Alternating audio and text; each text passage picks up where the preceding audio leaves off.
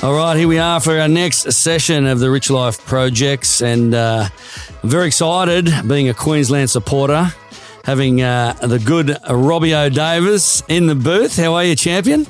Mate, I'm great, but you got to understand I was born in New South Wales at the same time. I know that. Shh, okay, shh, get there later. Shh. Yeah. Well, born in seventy-two, but we'll just say, yes, we're born, uh, we're a Queenslander, mate, we're a Queenslander. Yeah, so, definitely. So you were actually born in Currajong, I Currajong, think it was. Yeah. Uh, it's outside of Penrith? Outside of Penrith. Then you grew up in, in Toowoomba. Yeah. Okay, okay. So we've got that one sorted first. What has been happening in the life at present after football?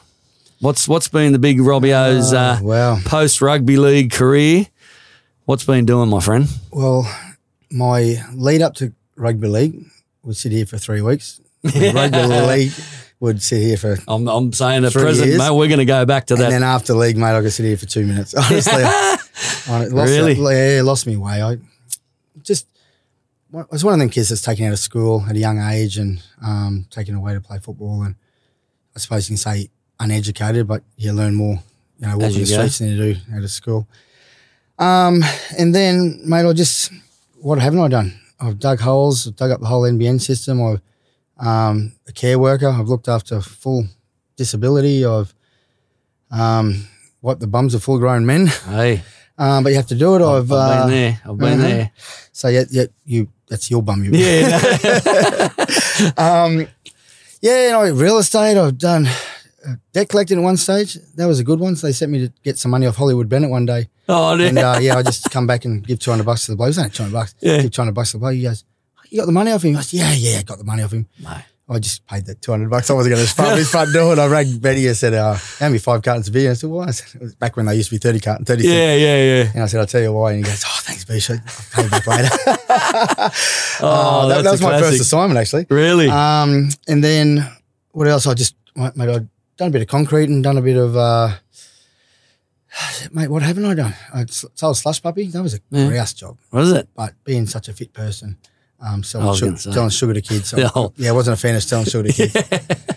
um, I remember I remember going to this one school and, um, you know, the lady said to me, you know, you, you know how much sugar's in these? And I said, well, we do, but it's supposed to be less in these ones we give to the school school students.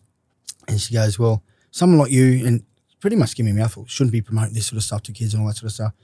And I got a little bit down. I drove out and then all of a sudden I looked up this massive big sign and it was me and it said, um, Bet Easy, bet, bet. And I was actually promoting Bet Easy, the betting company. Oh, okay. And I just thought, where do we, I'm giving sugar to kids, promoting betting and like, what's going to be our next Winnie, Winnie Red commercial? Yeah. yeah so oh, yeah. Wow. Well, I've done a bit of everything, but uh, yeah. about uh, two years ago, um, a mob called Goanna, which is an Aboriginal employment, Um, come and say, let's drive Winnebagos up the coast and get a little bit of Aboriginal employment up through um, Moree, Toomla, all that sort of stuff. And uh, mate, went up there and had a bit of a look at the idea. Mate, the brothers, they're happy. They don't, really? they don't, they don't want to be working up yeah. there. Yeah, they're happy just walking the streets. So um, just after that, the COVID hit. We were supposed to drive yeah. like a Winnebago and set up all yep. this sort of stuff. COVID hit, we couldn't do that sort of stuff. Yep.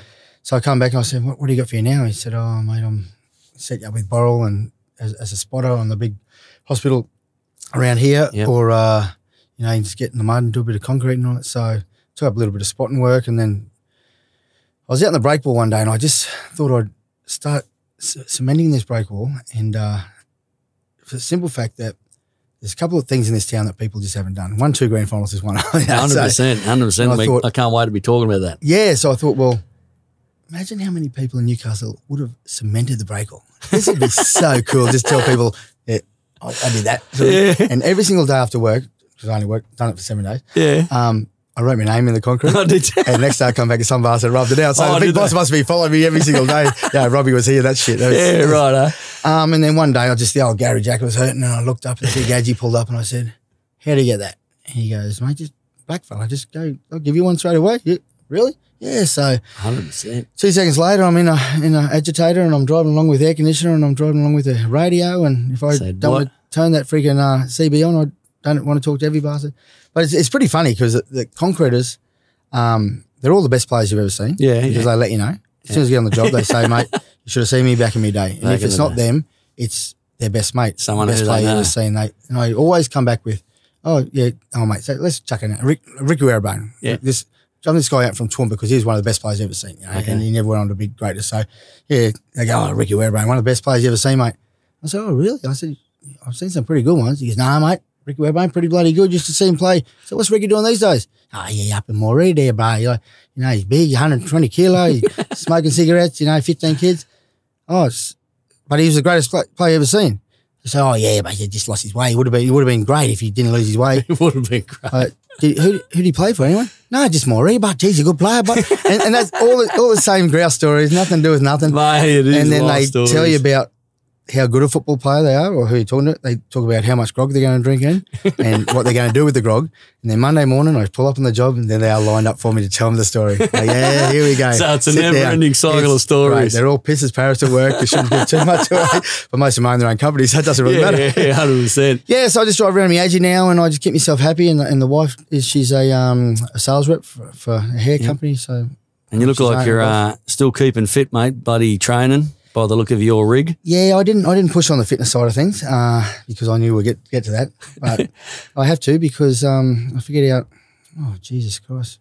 I, I'll give it twenty-five, thirty years ago. Yeah, figured out I was fucking ugly, and I thought, well, if I keep from neck down going, yeah. no one's going. And I've never still to this day had anyone walk up and say I'm a good looking bloke, but I've had heaps of people say, "Fuck, you got a good body." Yeah, so it worked. Shit, well, I must be doing something wrong then. I'm going to go back. I'm going to go back and start doing the body. You're going to right, the head, mate. The head's gone right. as well. So we go back into childhood, brother. Let's go back. Obviously, you, you as I said, you uh, grew up in Toowoomba. What was schooling? What was growing up like for Robbie O? We'll go right before then. So Dad went to Vietnam. Oh, did he? Um, okay. Yeah, he serviced, mate. Wow. And um, in the air, air Force, I think he was gunman in a helicopter. Yep. Come back, he got pissed as a parrot, fell off the back of a, a people mover going on a scout out one day and he busted himself up in hospital and they sent him back to Australia and that was the end of his war. So oh, wow. Um, when he got back, uh, Mum was based at Williamtown Air Force. She was a Raffy as well. I went down and I was born, I was supposed to be born on the base, but there was uh, no rooms on the base, so they went to the local doctor's house at the base of Kurrajong Hospital, uh, Kurrajong Mountain, so the, the hospital was closed. So anyway, oh, fucking closed. It, Couldn't get in there. Yeah. So, anyway, the doctor's out. So Dad's dropped me off, and back in them days, you couldn't see the um the mum getting the, the birth, birth happen, all that sort of stuff, and mother mother only allowed in and all that sort of stuff. So she was there by herself, Mum having me. So Dad dropped me off. Three days later, he come back, and uh, I was born in seven hours. So three days later, the big fella come back, pisses a parrot, and he's walked he's walked in. He's picked me up, and he looked at Marg, Mum, and uh, he said, "What breed is it?" That's the first. According to Mum, that's the first thing he said. What breed is it? And uh, it's a boy. He goes, oh, Robert Troy. She goes, Robert Troy. He goes, Robert's my real name. Robert Troy. She goes, geez, I like it. Robert Troy Davis. She goes, where'd you get their names from? And the two publicans of the Windsor Castle, they, pub- they served me the last three days. So I got named after the uh, publicans of the Windsor, really? Windsor Hotel. Yeah, so. Fuck, that's a story. um, so Dad was playing for Penrith at the time. He'd come back, started playing Penrith. He played a couple of first grade games and then went and signed for Western Brisbane and got out of the, the uh, Air Force and moved up to seven S D in Toowoomba, which is Stores Depot, which is just civvies run that for the, the servicemen.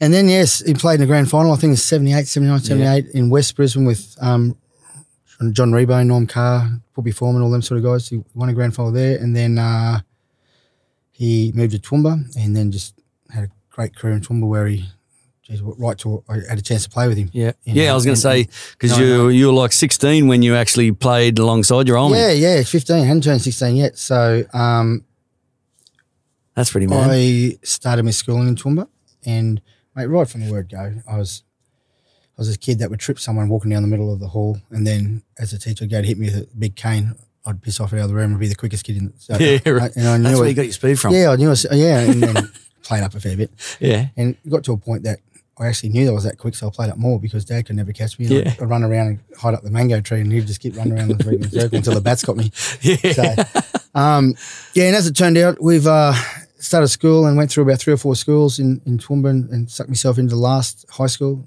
And who we have at that one? We had um, a girl called Alison Munt, which is a professional golfer, oh, and wow. Nikki Hudson. And um, Dan Staines. So we oh, wow, that's, few that's correct. She's in Chaney Heights in Toowoomba. Yeah. And then at the age of fifteen, so mate, I had a great, great life growing up. So we didn't spend much time at school because yeah. you playing so many sports. I was a state javelin chucker. I was a state long jumper. I was a well, yeah. um, Australian touch captain, player, yeah, right, yeah. game captain, and uh, then rugby league. And just every single thing I did, if I played cricket for some reason, um, you know, I'd be wiki because that was wiki or bowl, and then I'd take the gloves off and go bowl. So I had to do every every single yeah, thing. Yeah, right. Played an A-grade tennis team. I couldn't hit a ball back, but I was in the A-grade tennis team because I played football good. Yeah. He goes good. He's probably bashing people the tennis racket most of the time. Yeah, so I, uh, I went through schooling and very successful in my sports to a point where at the age of about ten or eleven, Dad was a captain coach of Toowoomba Newtown Jets, uh, Newtown Lions, and they had the same outfit as the Jets. Yeah. So just to put in perspective what they look like, the, the, the white and the uh, the blue. Yeah.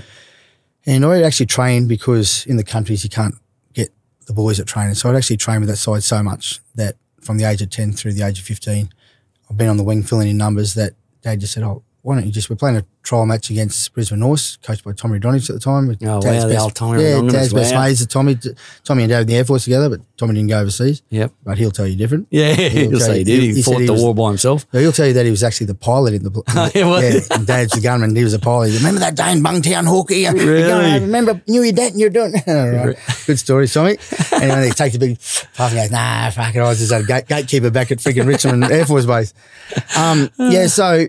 Tommy Donnie just brought this side down to play Newtown night trials, and I was playing at the age of fifteen, massive big blow up in Toowoomba, having such a young kid playing, and uh, Dad really? was getting abused by every bastard.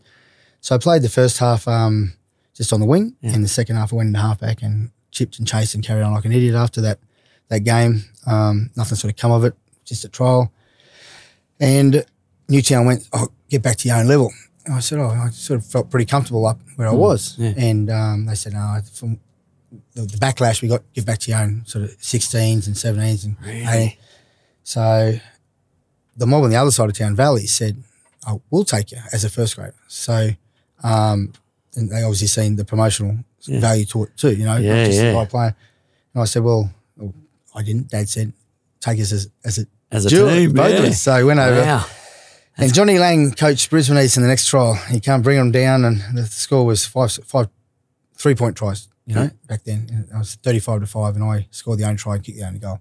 And as it turned out, um, went out with my dad, and you know, probably ten minutes in the match, right in front of the grandstand at Valleys, he's uh said, "Come in here." He's about to tap the ball, and he was one hundred ten kilo front rower, mm. but he was hooker that day, and he said, "I want to go hooker because I want to be the one giving Robbie the ball at, at five eight." So imagine how big the other two front rowers were because they used to hook for the ball back then. So yeah, they, had, yeah, they had to hold true. him up. So the actual two other front rowers are twice the size of him. So wow. Yeah. So anyway, run the field, playing this game, ten minutes into the match. He's coming, young fella, I'm going to tap it on this penalty, and I tap it. And he just done the blind side, and they wouldn't expect it. A little, I don't know, sixty-eight kilos, really, I'll just pop one down the blind side and gone. Not realising it's freaking Brisbane comp, you know, yeah, a little, yeah. little bit smarter, right in the bush. So anyway, the big fella's tapped it and stood there and put it under his arm. And everyone sort of stopped and looked at him, and then the boys just sprinted. And it, just as they got to him, he ran over and just handed it to me. Oh, and they just no way. And decked me. And thought, oh, welcome to first grade, big fella. Yeah. Yeah, rightio. So I looked score. up, and by the end of the game, the smarts got the better of him. There was a, a move called double-double um, where little player comes around me from dummy half, and then you sort of, as you show it to him, do the old camera monster, show it to him, pull it back, and then little – in between oh, us, yeah. yeah, little big fella, but he was he was the runner. Yeah, right. So he's over there sucking the big ones, hands on the hips, way the other side of the. I seen him double double big fella. We're five minutes out from the line. So as it turned out, um, he made sprinter there, got himself in position, and just as our mate come around me, big fella sprint through, and as I looked, massive big hole opened up for the big fella, and he just oh. ran straight through. I pulled it back out of his hands and just died down the line. And I looked at him and I said, "I feel pretty comfortable here, mate." You know?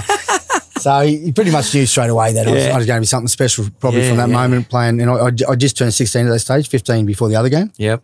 And then um, Johnny Lang walked over to me after that and said, "Come to Brisbane." So I went to Brisbane, played nineteens for about uh, five or six games, um, clocking up lead and try scorer down there. Then I'd go play third grade, second grade, first grade, and still the age sixteen, seventy-eight kilo.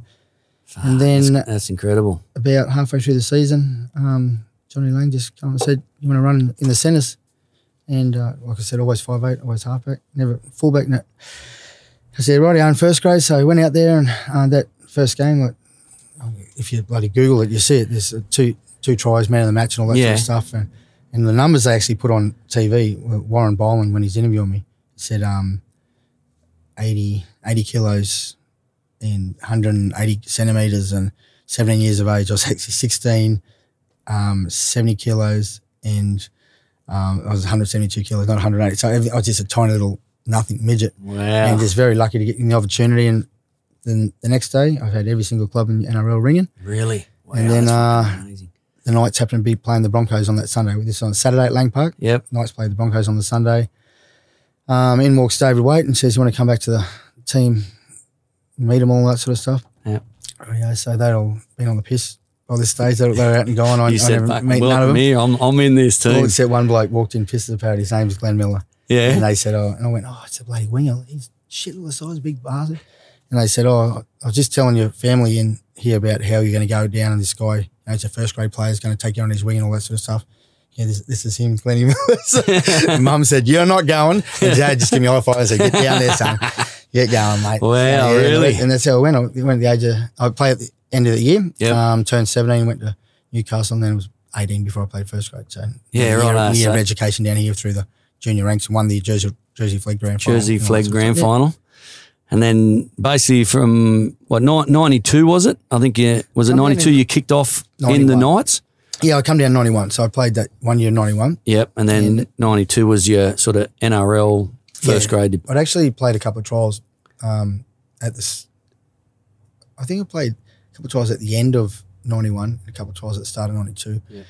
Um, they were trying to get Auckland Warriors into the comp. Oh, okay, that, at that time, yeah. The, yeah, the teams that had the most, um, you know, New Zealanders, they were taking over, so they took us east. We played over there, City, yeah. City, um, Manly. And we go there because we had like they had ten Kiwis in our side, the Tony Kemps and the Johnny Shute. Oh, Johnny Shute's almost a Kiwi. Yeah. Um, Sam Stewart, so we had all them. So uh, I think Manly, they were all full of them too. So we go over there and we just sort of play them in big matches. So I was sort of playing them sort of thing, pre-season yeah. matches. Yep. And then uh, went back and played a little bit of under twenty-ones. And as I was playing under twenty-ones, I got chosen in the New South Wales under nineteen side. So that was a bit of a pisser. So yeah, I, yeah. I still got that blue jersey, I use it yeah. in the toilet every now and then. Wipe my ass on it. Um, yeah, so I wore that bloody blue jersey, played a little bit of um, twenty-ones, yeah. went up and we, part of a side that won eight in a row with the Newcastle Knights Reserve Group. Yeah. And that was uh, Wayne Richards, Adam Muir, you know, Chimpy Johns, which is a little fat hooker at the time, Matty, Matty Johns. Um, yeah.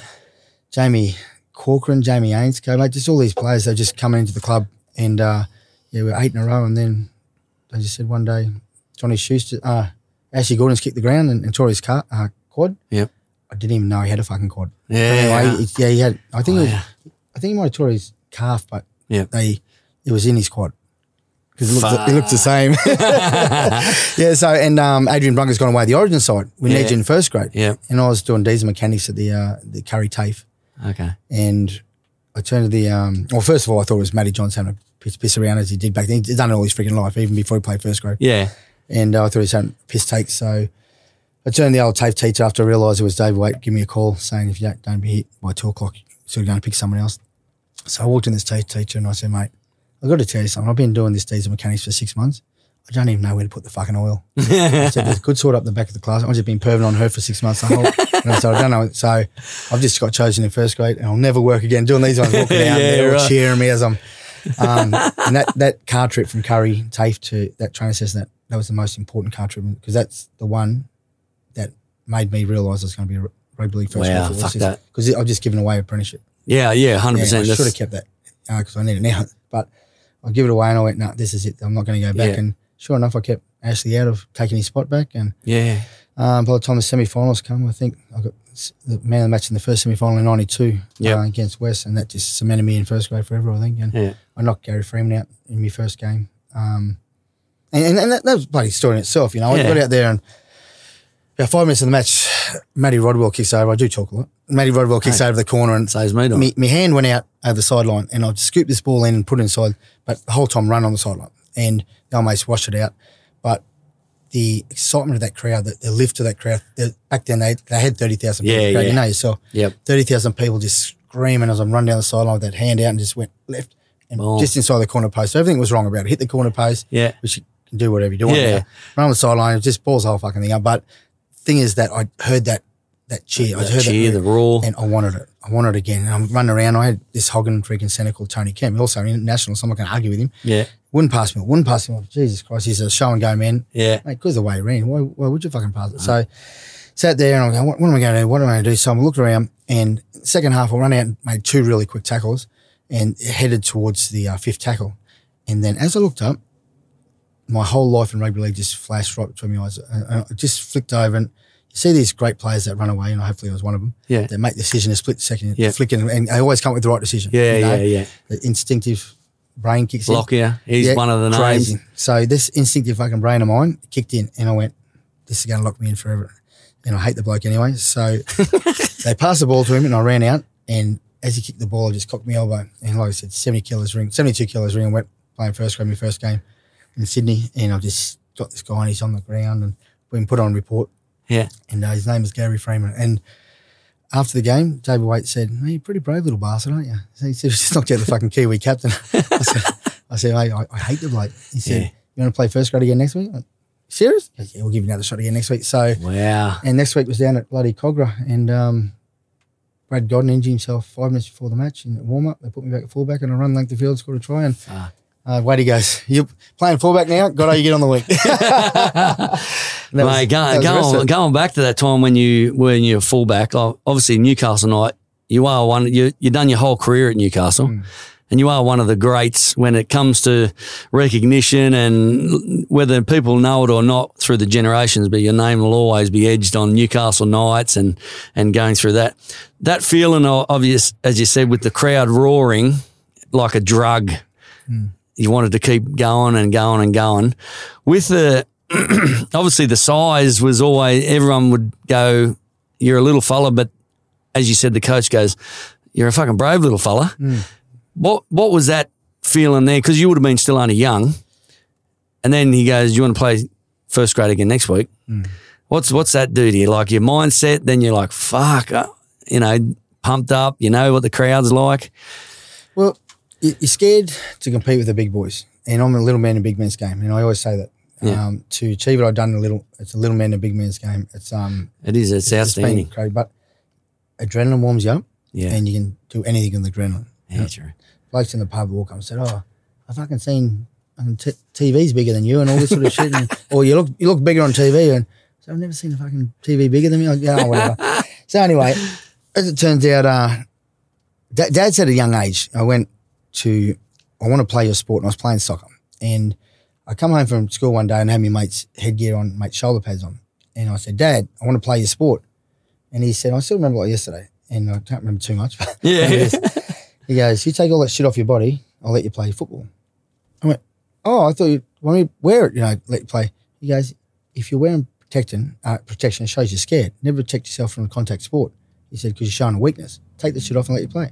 So that's wow. rung in my head my whole life. Really? It made me, made me a brave person, which yep. ended up backfiring. I was going to say, now they're all about the yeah. all the all the head. Well, yeah, so it's backfired on me, Richard. So that, my head is one of them ones they're probably testing a fair bit. Um So because I was so brave and um, I was so tiny, I didn't really feel part of that team because there was such big humans. You know, you had yeah. the big chief and you had the Sarge and you had these guys. I looked at the other winger, Glennie Miller, and mate, even Adrian Brunker's a big tall kid. Because you're in a team that with some fucking huge names. Well, the, huge names and huge statures too. And statures. So they're just big, big boys. And me being such a little guy, I always thought, these guys just looking and laughing. What, what this guy doing? So I had to prove to myself that I was there to stay. Yep. Um, and what they want me to do is tackle people, and what they want me to do is catch the fucking ball because forwards don't want to catch the ball. Nah. And I didn't ball that up, so I used to sit there hours and hours and hours training. I wouldn't get home until I catch ten balls straight. Yeah. Some days I get it in one minute. One, some days I get it in five hours. So yeah, really. Try ask Joey John to kick your fucking balls for five hours. Ain't going to happen. So, yeah, yeah, wow. And to Kenny Kickchase, that's why he come to the club. And that Kenny Kickchase, yeah, yeah, like, yeah. Yeah, that's why he come. He just sit there and kick the balls for me. He oh, would never wow. go home.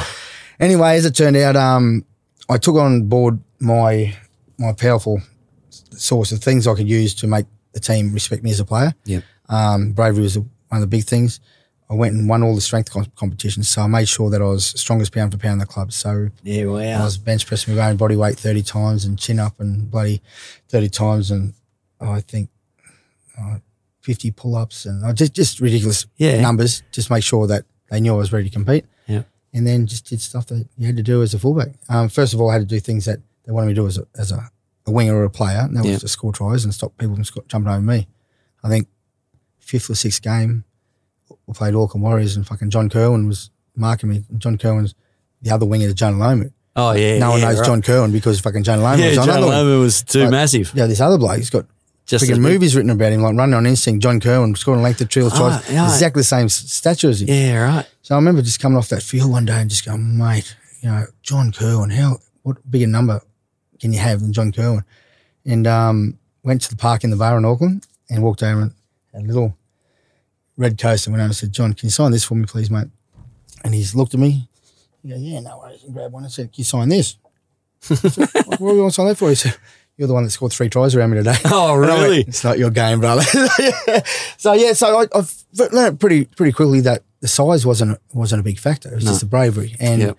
yeah, being such a brave person, like I said, it backfired me in the end because, you know, when you sit there and finish from a game, you've got to live the rest of your life. And if you live in your life, the rest of your life with brain injury, it's, it's a pretty yeah. bad thing. Yeah, know? yeah, one hundred percent. Because you can't re-educate. It's, that's, the biggest thing is you can't re-educate. And yes. then you have the other thing where you can't understand why you can't re-educate because you're looking at words and you're reading words and you're going, why do I have to go up and start that freaking sentence again, all that sort of stuff. Yeah, okay. So brave is a good thing. It get yep. me through and be that so-called name that everyone's saying Newcastle, the player that everyone wants to play with, but I didn't yeah. want to be.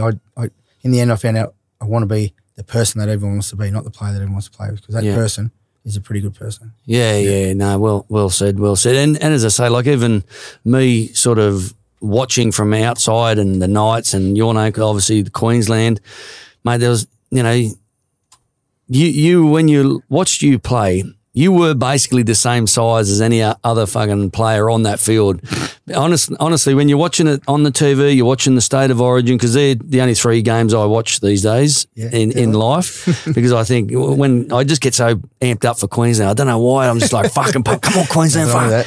But it's when when I used to watch you play and some of the some of the hits you used to do, but some of the ball playing and the breaks and the tries that you used to score, honestly, it was like you were actually the same size as what these other big big boys were, and that's probably why people were saying, you're not as fucking big as on T V, because that's people's perception. When you're doing as much as anyone else on that field, and and whether it's Newcastle, whether it's Australia, whether it's, it's State of Origin, mm. like you, you've got to be at the fucking top of the game to be one in the N R L, mm, never lo- sure. never alone Queensland, yeah. never alone Australia. So that's what I think people understand when obviously the younger ones coming through th- today and they look back at you guys who are, who I class as some of the greats in rugby league, you know, somehow I don't, I don't know, it's it's a bit different today, but probably because I'm getting older too, but it's a, mm. it's a different look that I'm looking at. Don't, The State of Origin, still as quick, still as yeah. hard as ever, yeah. if not probably harder and quicker than probably what it used to be. But it's still, it was would have been still quick back back in your day too, wouldn't it? What what was the crowd getting? Because I get all amped up about the Queensland when you when you're running on Lang Park back in the day. Oh, stop it! No, like they're, they're sitting right on you. you they could, if that sitting on you, cage fence wasn't there. Yeah, it's like you played in the prisoners. The movies that friggin' Danny DeVito and that when they actually playing in cage. Cage prisons, yeah, and all the guys out in the middle. That, that was like it's like a big cage prison. You get out there and it didn't stop the beer cans coming over like Wally that time, did it? Um, but I'm not giving too much away. But yeah. you sit on there. I come there at the age of fourteen. I just go, oh, look at this Lang Park. This is incredible. And sitting up on the on the uh, the wet hill, and the whole thing was a wet hill, but it's yeah. wet hill, and the big. The big joint coming about, about this big, someone just rolled a big joint and was coming around and I'm a fourteen-year-old kid and I said, like, oh, I don't even know what to do with this freaking thing and pass it on. But two seconds later, I wasn't watching the freaking match of the round. I didn't see freaking shit. Yeah, last time I ever smoked marijuana. Really? Just had a big, yeah, the whole big atmosphere of the fuck. Yeah, two right. seconds later, they pump, pumping their cans in some New South Wales bloke running across the freaking, in the can bay. Man, yeah, man, the old can bay. Yeah, yeah. Pump anyone in New South Wales jerseys. It was that bloody good. But that crowd there yeah. um, always comes second to the one down here. Yeah, because oh. the one down here were for you, um, the one up there were for every Queensland player, every single player, every player, every guy that went on that boat of grass, and they're very spasmodic. So yep. they they cheer on moments. They wouldn't cheer for no yep. reason. Yep. These guys would just cheer for no reason. Yeah, and when yeah, they yeah. started that Newcastle chant years ago, yep. they fucking meant it. Yep. Now they do it because yeah. the boys are playing that bad and they just try to get something going. But and they would lift us to another thing. But um, To earn to earn the respect of the crowd is another big thing too, you know. Yeah, really. So I enjoy the game. Yeah. And I'm very blessed to be able to play the game. And I always understood that, and I knew that who paid me wage. I knew them people on the hill paid me wage. Yeah, yeah, true. And I would go to the kick-off, and as I walk back, the Knights grannies would be sitting there, and I'd just lean on the fence and have a chat to the Knights grannies. And I was trying to be that, that different player. I, I think I spent, Matty Johns calls it last ever victory up. I mean, last ever game ever played, I was out there for two and a half hours, yeah. Split eye. By the time I come in, Pete McGeek, the doctor, was pissed as a parrot. He couldn't, couldn't stitch me. And I said, I'm not going to the hospital yeah. um, on a Saturday night to get stitches. No way in the world. Wow. You stitched me, Pete. So I think my dad and him held ha- each other's hands, put the frigging needles in the, and then the stitches. The best job you ever seen. It's not even a scar there. Mate, I was going to say, they're just know, like wrinkles now, like mine. Mine are just wrinkles. Yeah, so I, I tried to just embrace Connect every single, with the people? Tried to, love to. I yeah. just loved to spend every single time. And um, when I was having a bad period of life, and this is the most powerful thing I've ever done. Yeah. Bad part of my life, I went and visited the John Hunter Hospital. I went and visited some hospitals down in Sydney, sent there by the Knights. I wouldn't go there on my own. Yeah, yeah. Sent there by the Knights. Yeah. Get sent, told what to do and all that sort of stuff. So I just, something happened. I had a bad day or something like this about nineteen ninety-five, and um, something went through my head that I just might go to the Ch- Children's Ward of John Hunter Hospital and just mention my name and say, can I just visit a few kids? Yeah. So anyways, I think I might have done it halfway through the year or something. So I went in, and my name got me in to see every single kid. It didn't matter how sick, really? Who they were, whether they go in the rooms. I was putting the gloves on and the mask on where you couldn't go in. Yeah, the, yeah, that. yeah. You know, I just went seeing every, and the look on the kids' faces become contagious for me. So um, the same way the people in the crowd were sort of looking at me yep. with them like, ah, I always want to be that person. How like, you made them I, feel. Yeah, well. I, I was walking in and feeling every single one of these kids. So not literally, but just feeling yeah. there. And um. Next week I'd done it again, and next week. So within you know six months, I became the patron of Ronald McDonald House, and really, um, yeah, they reckon still to this day I haven't been seen. I uh, there's a big patron board sitting in the Ronald McDonald House in Newcastle, and they reckon I'm the only name that ever got put really? on that board. Wow. So yeah, I'll just go visit these kids to a point where on my uh, when we got my nose bashed up in two thousand three, so I'd been visiting kids for seven eight years at that stage. Yeah. Um, the kids actually finally come down to my room in, in the hospital. Oh, really? They all yeah? visited me in their wheelchairs oh, and stuff. Oh, that's and mad. Unfortunately, there was um, a lot of the same kids that I seen at the age of two, three, four, and they were now five, six, seven, eight, nine, ten. They were growing up wow. and still getting sort of cancer, still had yeah. the same problems. And then on my testimonial dinner at the Workers Club, they brought every single kid from the John Hunter Hospital over to the Workers Club and rolled around on stage. And yeah, that was wow. – then you, you sort of knew you, you won the you won the crowd and you won, you won you've done every, every single thing. And every, I say all the time, the things that I got out of the game, um, you know, satisfying things like scoring things and getting yeah. the medals and trophies, it's nothing as important as, you know, it's kind of seeing them kids and it's, it's yeah, that, get yeah. them and loving you. So yeah, yeah, and that's and that's a special thing because not only are you giving to them and you see how happy they are to be connected to you, but you get you get that back tenfold as well. Oh, straight up. You know? Straight up. Because you're feeling the spirit of them and it's and it's being known as the, you know, a, a player because a lot of players, you know, the, they might they might just go in the middle these days and do the old fucking clap and then they don't they don't connect with the, the fans so, but are, as are much. Are they doing that because they've been told to make sure make sure you thank the fans? Because I remember right at the start, they, we, make sure you thank the fans, guys, because, yeah. you know, you've got to win them. And that's at the start of the club, not that's right. when it's been there for thirty years. Yeah. So are they getting told, like, boys, go back home. Yeah. Because they're too busy fardacing around with someone from the other team. Yeah, yeah, that's right. But you'd punch you in the head before you shake your hand. Yeah, like, yeah. And these guys are sitting talking about their wives and kids and all. I don't get that side of it. No. And all the old boys don't. And the supporters that pay big money, they hate it. Yeah. So we, we don't get it, but they, they hate it. Yeah. So that's got to stop. Just walk off, go um, celebrate or commiserate with your team. Don't yeah. celebrate or commiserate over a handshake and a bloody yeah, half, yeah. A, half yeah, a car and a bloody I, I, there, was a, there was always a bit of um, media about that. They haven't pushed it hard enough. Yeah. I reckon they should really push that because the fans just absolutely hate hate that they do that. Yeah. Um, but it's, it's it like, it's like the, the vision that the fans get is like, oh, they, they lost again, but, you know, it seems like they're happy just to lose and just shake yeah, their hand and just go way. off instead of going, fuck, we should have done better. A draw, mate. Yeah. Pay, pay them win-loss bonus. See how freaking Yeah, one hundred percent. Time, times will change then. Oh, mate, this is uh, the way it went really quickly. Yeah. It's... Uh, Yourself, Steve Fulmer, Jamie Ainscoe were, and Neville Allen, uh, Neville Allen runs showing there, the groundsman.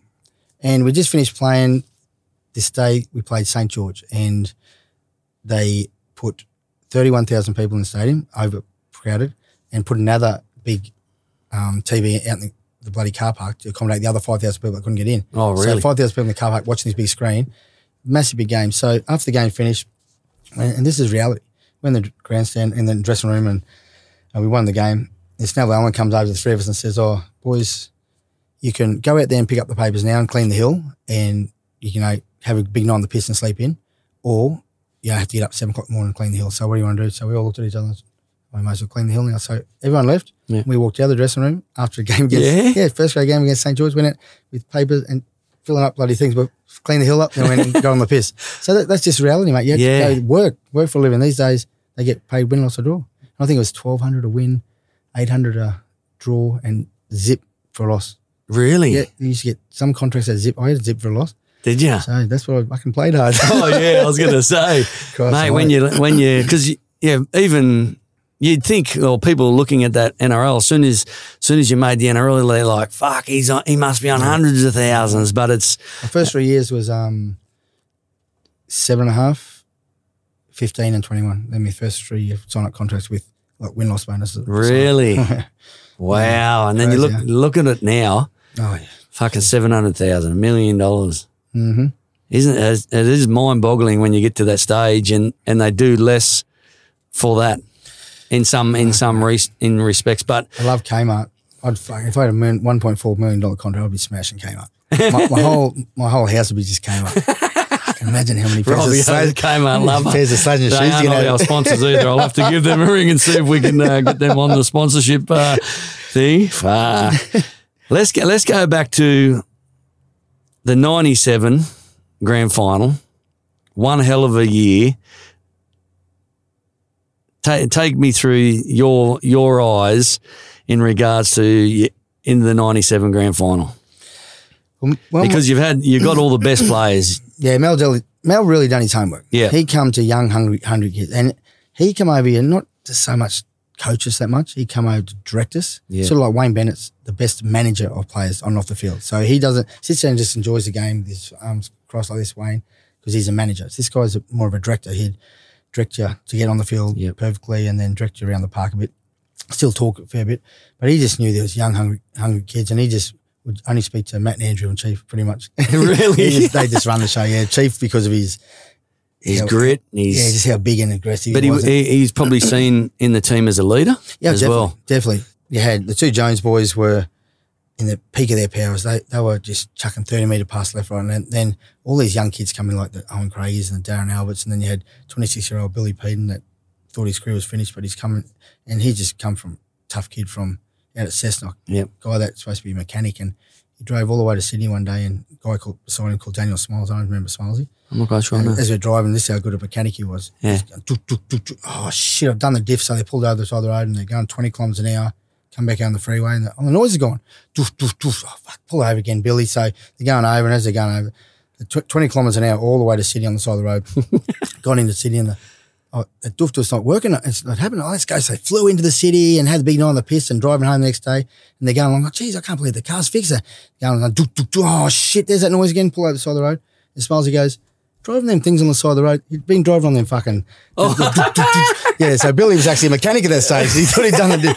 So so he was, yeah, destined to be a rugby league player. Oh, Billy. I was going to say. Um, he's, yeah, a, so he's a champion, comes through, dude. And just, mate, just guys like, uh, I know McDougall come later, but the ninety-seven, um, with Darren Albert flying, with, with, with at one that, stage, and I, I know... You would have been... Was was everyone fucking in that that team at that time thinking... Fuck, let's just try and come up with something. Where it looks like we're going to lose. Well, no.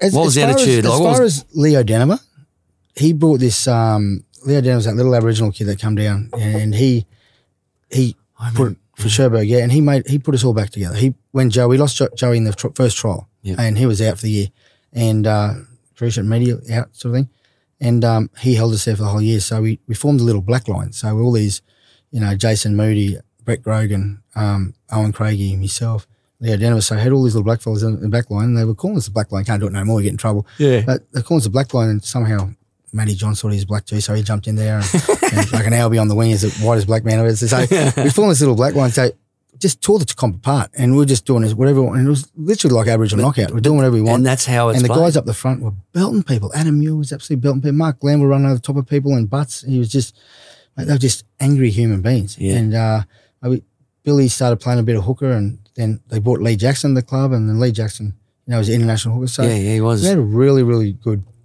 And, mate, and that guy called um, Troy Fletcher. And yes. Scotty Connolly, they were born. Like, yeah. Where these guys come from. Troy Fletcher in the grand final is the best player by a long way. He just so guys like this were just coming through, and they were just lifting the level of the guys that were on the field, and and we went right through. And when you play for a team and when you play for a town, you're not going to fucking lose that town, no, mate. No, simple as that. Say. We left with a hundred thousand people cheering us down the road. We went along the main freeway and. Mate, like rock stars, people, girls hanging their tits out, and by the time I got their number, the fucking bus had gone past. So mate, it was just like you couldn't couldn't come back to a to a losing losing game. So. But that, but that's yeah, you could you could even see that through media back in the day, like. But that that try, I mean, fuck, when he Albert. when Albert went through that, like the the Joey Johnson pass, and then Albert, mm. fuck, everyone went must have the feeling. I don't. I, no one I think, can describe I think it. The time back then was you'd play for the whole whole lot. You know, yeah, that's right. Play for whole, you didn't play for Golden Point. No, no, so that's right. So this day we were flying down the field that quickly at yeah. that stage in the game that when extra point we would have golden um yeah yeah minutes whatever we would have won the thing by twenty. Yeah. So we were just flying. We were just getting down there pretty easy and all that sort of stuff. And the boys stopped and opted to take the kicks instead of just keep. We probably would have scored. Yeah. Um. Yeah. Joey does what he wants. And he went down the sideline, and any other person other than Darren wouldn't have got there because he's the quickest bloke on earth. He was, he was fuck, he got through there. And um, I'm happy for him. I, yeah. I got a couple other tries to sort of get me through the, the match and all that sort of yeah. stuff. And I was happy for Albie because he's my best mate. Was he? Yeah, okay. I was sort of like thinking, you know, I'm, I'm going to ride here, but little mate out the wing is, you know, I'm not sort of not getting involved and all that sort of stuff. But when he won the big one. Fuck, when he won that. Yeah, that we, we the... hadn't had sex till then. So, yeah, so he hadn't stopped rooting. No, he's married, I'm joking. um, yeah, so he he done well and he played the played the cards really well. He, and then, and then, then as you say, like that that's for a small town, so to speak, a, a small city, Newcastle, who's passionate about their rugby league. Everyone thought, fuck, the game's over. Manly's got this one. The Knights come second again. And you win the game, as you say, driving down the highway, mm. coming back into the Newcastle city. What, what's what, I know it would have been fucking much of a blur for you guys, but what's what's that like? Because you had the full city. Fuck, some of the photos that go back in history, mm. some of the thousands upon thousands in that in the main main part of Newcastle with you guys up on the, mm. you know, the I think yeah, it was the they, hall the. The main hall of town? Yeah, it was. The night before we were up on the, uh, the Workers' Club. That's right, yeah. Company, and then up on the hall. But just to just go right back through the game yeah. just, just quickly and say no. what, what led us to that part. And the first ten minutes, fifteen minutes of Chief display alone, mate, he hit Jeff Tuvey around the neck, held him, was banging him on the ground and punching Chief in the uh, su- spun the head at the same time. Like he was just he was just out of control and turned everyone into fucking madmen. So yeah, right. Before the game, Chief made a speech um, the night before the game, which very emotional speech and sort of broke everyone down and everyone said they're emotional, why they want to win this and all this sort of stuff. And uh, then just before the game kicked off, Chief started telling the same speech, but the boys had this that much nervous tension. They didn't they didn't want that speech. They wanted, I'm going to knock someone's head, fucking head off speech. Yeah. And Chief started saying, we've got to win this, bring it back to Newcastle for the earthquake. And all. no, no, we didn't want that one. we had that one last yeah, night. Yeah, so Matty John's as clever as he is, as we're all standing around. He's uh, come out of the, the tight circle and he's gone, you good speech, Chief? Just hit him up the guts. He says, boys, boys, listen, George Clooney. Boys, what? And he goes, let's just all be gorgeous like George Clooney, eh? Like, hands in the middle, one, two, three, nights. And mate, like I said, he's, he's that clever. And he was back then that he he just took everyone's attention away because we all laughed at how funny that was. He took everyone's attention. So that's the last thing that was said to it before we ran on the field was fucking, let's be gorgeous like George Clooney. That was really? Wow. Uh, yeah, and went out there. I reckon that hasn't been heard ever. Mate, and then um, half time to top that off, we were out there and um, – so, so my, my try on Terry Hill, that yep. was – I'd watched him get kicked in the ribs the week before and I knew he'd carrying something and I just sort of dreamt the night before. If I had to go, I'll go Terry's right-hand side. So I called the ball five minutes out from the scrum and that's – the Jones boys just don't give it to you five minutes out from the scrum. It's no. their ball. Yeah. So, and Matty sort of looked at me and I, fuck, so I put my head down. I was opposite Terry and I went, fuck, I know what I'm going to do. I'm just going to dummy and dig straight into his fucking ribcage and see how it's going. So anyway, just exactly like a dream. So anyway, Max just give it straight to me. Oh, shit. So as I went across, I seen Owie come. And as I dummied Owie, I just dummied to bury into his ribs. And he wasn't there no more. I just ran away and scored. So wow, that was the punch that we needed. That was, you know, the boys were hitting hard, but yep. we needed points on the we board. We needed points, yes. So when we got them points on the board, mate, we just got this, you know, kick up the arse and away we went. And um, I think Troy Fletcher made that massive big break yeah. that led to me second try under, under the sticks. And then Albie obviously finished it off. As we're driving back, the, the crowd started forming from oh, along the highway from entrance. From really? You know, and then we had millions of cars just leading us into town. As we pulled up, there was a big roundabout at Wall's End. Yeah. And we went around the roundabout and Mal really, okay, we're going to stay on the on the bus, lads. We're going to stay on the bus. No getting off the bus, lads. And they just stopped in the middle of the road. No, no getting, and we're just waving to everyone. So the two fucking Johns boys just ran out and hit the thing and they just dived out. Oh. And they're carrying them. They've sat them on top, top of two police cars and they're just doing this stupid freaking dance they do. So anyway, no one else got out and they were all trying to get on the bus. So we moved them back on the bus and then we moved back into town. As we went into town, uh, they said, oh, let's go. We leave at Carson Stadium. Everyone just happy in their tracksuits. Yeah, we're going to go into the Workers' Club. So as we were in the Workers' Club, mate, from the start of the city, it was just like millions and millions of people, millions of drunk people, and happy, not yeah, yeah. fighting drunk, yeah, just not happy fine. drunk. Yeah, just celebrating. So by the time we got to the Workers' Club, we were led in by this fucking horse. And how the friggin' someone didn't hit it on the arse or like it pig root or anything. It was, the, it was the horse that used to lead the horses out on the racetrack. And yeah, so Sir Rusty rode that all week. Yeah, right. So he let us down. No one touched the horse. He's just that well behaved. And two seconds later, we had people on top of the bus. And then I think I walked out first.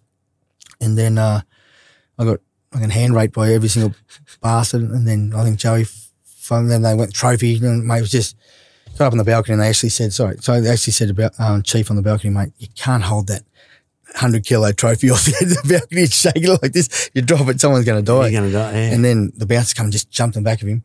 He didn't realise that wasn't the real trophy. We got the ten kilo trophy. Oh.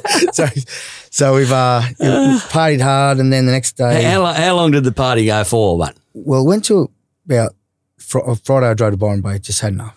Um, yeah, on the Tuesday morning, we, we've done our Mad Monday, Monday, just leave us alone. No yep. ticket tape. Tuesday we went on the ticket tape parade. Hence the uh, big Screaming Jets concert, and um, going up on the on the balcony on the city hall. Yeah, literally, I've, I've seen photos of it. And they, they reckon so it's hundred thousand people, oh. but I don't think there's a fucking lot. Bro, I, I reckon hundred percent there'd be fucking hundred thousand there easy. Yeah, mate, you I, just couldn't see any of the ground, stupid, anything. I think everyone done his stupid dance at one stage. So every time you go to a nightclub, Nutbush would come on and I'd do my dance. So Nutbush was out the arse and everyone's doing this stupid fucking arm rolling dance. The, the jig of joy it was. So I, I watched The Last Boy Scout the week before. Yeah. And Bruce Willis tells everyone up and, the, and he does this jig of joy along the yeah. thing. So I'd done that the week earlier and uh, they wrote about it in the paper, will he do it again?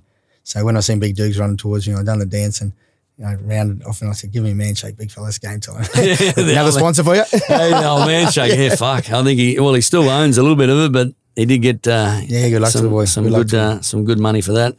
So ninety-seven is the first really experience of a grand final for you, yep. And then two thousand one premiership. Were you in? Yep. Obviously playing that. Yep. What what was the difference in that premiership to the? Obviously you've already run won ninety-seven. Mm-hmm. Was it still the same feeling, the same motivation? Oh, in yeah. in two thousand one. Geez, yeah. Um, we're playing the full comp then. Yes, so yes. The the one. Thing they all doubt us. We always ninety-seven because Super sort of League was in they involved were, and fucking everything and up. That's, and that's the only single thing that I think the N R L A R L's stuffed up in the whole thing. They should have played them two teams. Yeah, okay. They should have played them like a World Club Challenge. We should have played the Bronx, see who was the best team. Yeah, that's true. Yeah. We wanted to. We we're all co- contacting each other like, yeah, hey, you want to, Lockie, you want to play and all that sort of shit. So yeah, yeah wow. so we wanted to play. Um, two thousand one. There's a argument on who's the best side, mm. you know, ninety-seven or two thousand one yeah. for us because there's some good players and great players. F- five played in both. Um, but they're just, you know, across the board, they're just as big and strong as aggressive. Anyway, and the skill factor was always there and all this sort of stuff. You put a Tomato Taylor on that side and Owen Craig on that side, you've got exactly oh, the same mate. athlete sort of thing. So anyway, we got out in the field and we – the only difference I think between the two grand finals were in Newcastle ninety-seven, people were spent by Wednesday and they had to go back to work. because there was only Newcastle people partying with us. Yeah, because okay. it was such a big party, and Joey promoted that by being a dickhead, roller skating and carrying on. That, hey, that's still an iconic fucking oh, photo, bro. I've seen fucking tattooed on so many I was, people. I was even in uh, Daniel Johns' fucking um, exhibition down in Melbourne, and I even texted Joey Johns and went, him and uh, him and Daniel Johns together when Daniel Johns was young with the fucking, you know, yeah. the dreadies, no, no, and and and, yeah, and then that, you know, the the hat. You know, with us sitting there together going, uh, that photo was down on the exhibition. I was like, fuck, wow. And he skateboarded my s- well, when Joey got him and brought him over the ground, he'd come in and uh, were, they, were they big at that yeah, time? Yeah, yeah, Silver so, chair? Yeah, he was about sixteen, I think. And he yeah. had the big dreadlocks and stuff. And they couldn't get him through the gate because they weren't letting anyone through the gate except the players. Yeah. And Joey was arguing at the front gate to get him through. So when he had him getting through, the crowd went off their head, not realising it was Daniel Johns up putting him through. So, so he's coming, as he come into the dungeon bar, I think Mark Lamble chucked a pie at his head. Oh, and, really? Yeah, and then Billy Peden come and rub tomato sauce in, oh, a bit of pie in this, I'll put tomato sauce. So this Daniel John's sitting there with freaking um, like pie pies and, and shit, and Big Chief and Crowy nudist bears chucking kegs down the middle of the field. Like, and this Daniel John's, and I was about two seconds away from him. I was like, or that he was in there too. I mean, oh, he's Daniel John. Isn't that, isn't that mad when you're at your stature and then you see a yeah. young sixteen-year-old who was a fucking he, silver he chair. Was a gun. So, mate, he, he turned to me and I still... This, words fucking ring me ears to the, he goes, I'm the fucking rock star, not these blokes. That's exactly, that's the last time I ever spoke, spoke to him. Really? Yeah. I wow. Like, okay. I just walked away. Man, that, I'll tell you. He left about half an hour later because he was shitting himself, and Joey went and found him later to do other stuff. Yeah, um, man. But yeah, so in two thousand one, the party was joined by everyone else. Like yeah, okay. the Newcastle people, once again, went back to work about, you know, Wednesday and left us yep. alone. By Thursday, Friday, you still had people from Sydney and hangers on, hanging on. But loved it because we were yeah, part of the party. Yeah. I just never had time for the boys alone. Yeah, yeah, us yeah, time right. was just always someone else there.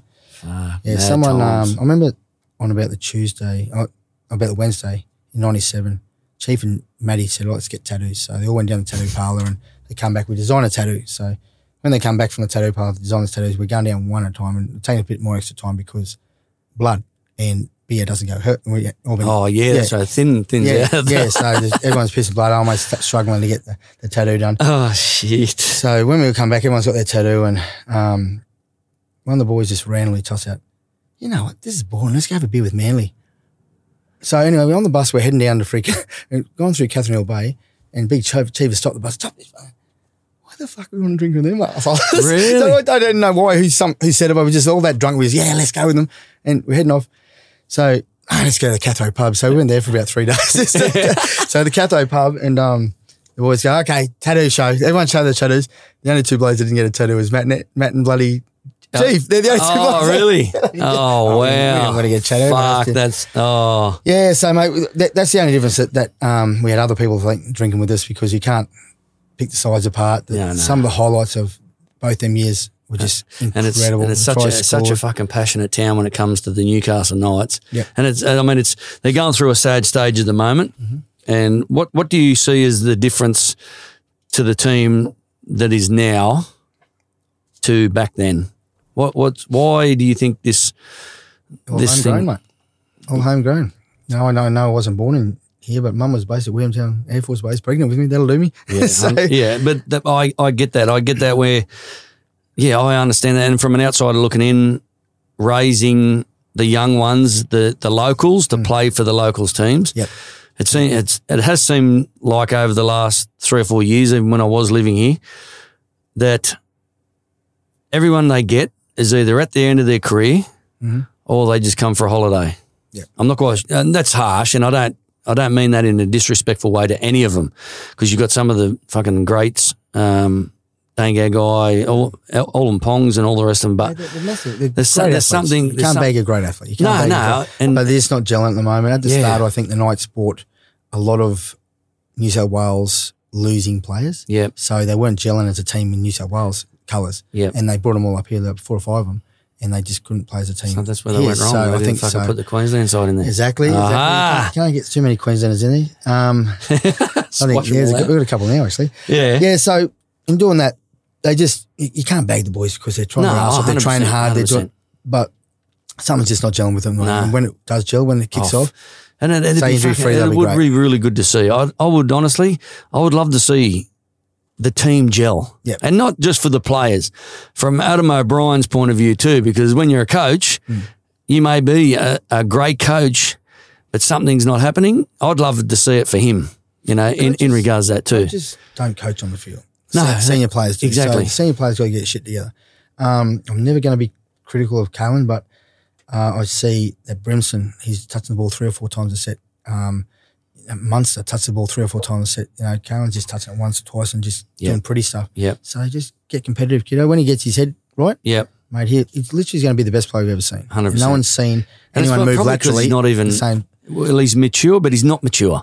Oh, exactly. He's not mature no. into that rugby league mind and going, fuck, boom, that. Mm, mm. He's got great skills, and you see him every now and again when he, boom, blasts out.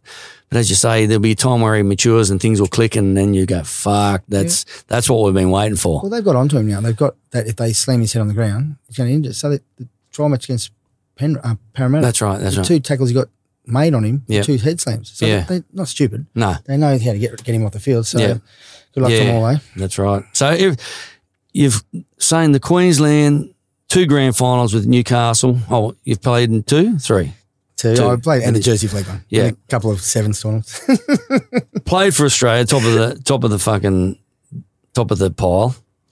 two hundred twenty-three games, twelve for Queensland, Queenslanders, and Australia in eight. If I was to say Robbie O, at present, what what is post post football? What you've done in rugby league was amazing, and and people when they look back at the the name on the boards and the belts, the rings, everything else, what would you be your rich life at present? What what really makes Robbie O live a live a happy and good life right at present? Oh, money's always a good thing, isn't it? No, money money always helps. No. It, I got some great memories. Other memories out of rugby league, the best memory I ever thought, took out of, other than the kids in the hospital, was uh, after the ninety-seven grand final. Obviously playing dad was a good one. Yeah. Origin, mate, geez, I can go back Australian matches, and I think in the World Cup tour, I got played eight tests and got eight tries, so it was going pretty good for Australia too. one hundred percent. And then along come the fucking drug episode, and it was all yep. over. Um, but one day I was just sitting out at the Walls and Touchfields, and I was watching, I've had plenty of them, um, my first wife, play, play play a game of touch football, and I heard my name getting called. And as I heard my name getting called, I thought it was just a p- bit of a piss take because everyone yeah. sort of knew the grand finals got played and all that sort of stuff. And I was just sitting on this seat and heard the name getting called. And I sort of turned around, and it was one point eight metre fence sitting behind me, and didn't sort of really care too much about it. And then I heard my name got called again. And I, who is that? All right, so someone's having a go. Let it go. About four or five times after getting my name called, so I stuffed this one to go have a look. So I get a little rock and I get up on this one point eight metre colourblind fence, look over, and there's six kids in there, pl- about you know eight, nine, ten years old, playing a game of football, and they were being me. So every time he gets oh, the ball, really? Robbie yeah. gets the ball, steps one, steps two, and and as a kid, I was Mal Meninga, I was Wally Lewis, I was, I'd do that, I'd, but to actually see someone being you was just the most incredible That's, thing I've ever seen. So wow. I was watching for about five minutes, thinking, I, I don't want to just tell them I'm here. No, you know, I just want to watch it and see what, what else they do and all that sort of stuff. You know, doing dances and all that sort of stuff. Yeah.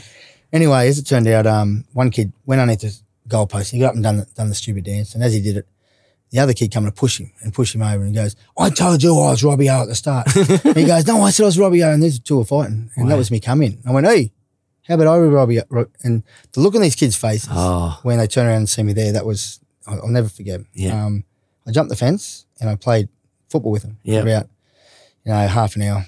Obviously, the game of touch was fucking boring. um, yeah, played half an hour. The kids were, yeah. and the look on those kids' faces yeah. was nothing compared to the look on the mum's face when she went out and seen a fully grown man playing football in the backyard with the kids. Until she figured out who I was. Yeah.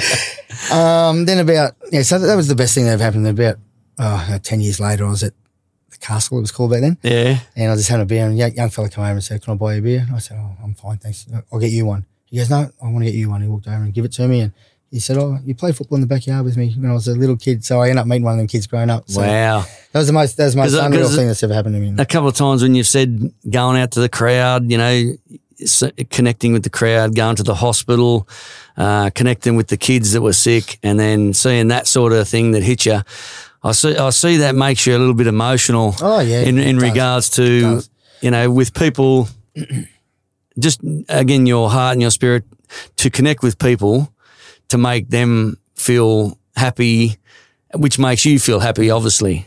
Like, I can't control my life anymore. It's in the hands of work. It's in the hands of, you know, love, marriage, and all that sort of stuff. So on a football field, I could, somewhat can control. Yeah. And in life, you don't get a result every weekend. No. So that's what I struggle with most of all. And life day to day, I just really struggle with not having a result of, on a weekend. Yeah. Um, and I, I, I'm sick of blaming. I try to place blame. So I just turned fifty the other day. Very good looking fifty, I know. Hey, wait well. till November. Yeah. I'm fifty-two. Yeah, we expect a phone call. um, yeah, so with this uh, turn of fifty, I just woke up one day and said, you know, I'm fifty now. Stop blaming every bastard for, you know, everything I've done. And I'm, I always used to think, why aren't I getting back? Because I, I gave so much, but I gave so much because I wanted to. But I, when I retired and I lost everything, and um, I'm thinking, why am I getting back? Because I give, and that, I always thought that then, and it was the wrong thing to think. I gave so much, why, why don't I get back? Yeah, yeah. And it makes me think that people give to try to get back, or they just give because they're nice people. So I just started going, mate, stop blaming every other bastard. And just, I'm, I put myself in every single situation in my whole life, you know, whether it be the marriages or whether it be the divorce settlements or whether it be, you know, mate, the value of a man is I've never thrown a f- punch in my life in, ang- yeah. in anger. So yeah. um, I watch all these guys you're talking to on your show, and I'm thinking, shit, they're all fucking punch drunk. I think I'll get in there and Richard might try to throw one at me. I'll get nah. um, yeah, you know, I say to my son all the time, I said the value of, of me as a person is that I've never thrown a punch in anger in my life, and I've never been that person to get picked on yep. to have to throw a punch, or no one's ever, you know, pissed me off enough and thrown a punch at me. So, and then my son's answer, I seen you throw punch on the football field, Dad. I said, that's not life, mate. Mate, that's, that's when everyone held the bloke, and yeah, I just exactly. fucking, I just went back and held for leather. Mate, in uh, about nineties, when Joey got clipped by um. The, the Goddard. Yeah, yeah. Goddard, yeah. Goddard, Joey. So I come around the back of the scrum and I'm looking for someone just to punch. And I was coming in because I had a fight with Tim Brasher in the first one. Yeah. It'd been ninety-five and he smacked me. So as I come around, I just walked up and went, Chiefer. I grabbed him and looked down and goes, don't be stupid, son. And I got a little bit cranky because he called me son. Yeah. And I went, I'll fucking hit you, Chief. He goes, no, you won't.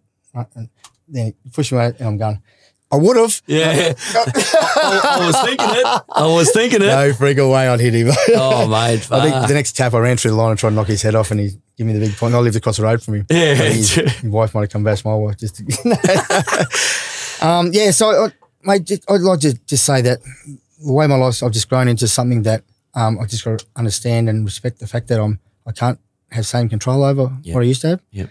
Um, and there ain't going to be a result every freaking day or every weekend. Yeah. I've got to learn to live with that and make the best of life as well I can. I want my kids as superstars in sport, and my plus one out there is a superstar with a voice, and my wife's great at what she does in work yeah. and, and a great person. So uh, my life just revolves around them. Yeah. And if they uh, they they keep me happy, bring I'll, you, I'll live bring you to that long. Rich life, man. Oh, yeah, baby. Man. Yeah, love it. Mate, it's been a Queensland fucking hard nut, and I love Queensland. I love your story, and I just, I'm honoured to get you on the Rich Life Projects. I want to thank you for your time, brother. Yes, it's man. been, uh, man, it's been a fucking good chat. Well, we've been friends for a long time. I know, never one hundred percent. Sat down and you might not invite me for a beer now and get the rest of the stories out. one hundred percent. All the origin off, ones are better. Offline, yeah. The no. origin ones are better. Nah, appreciate your time, champion, being on the L Show.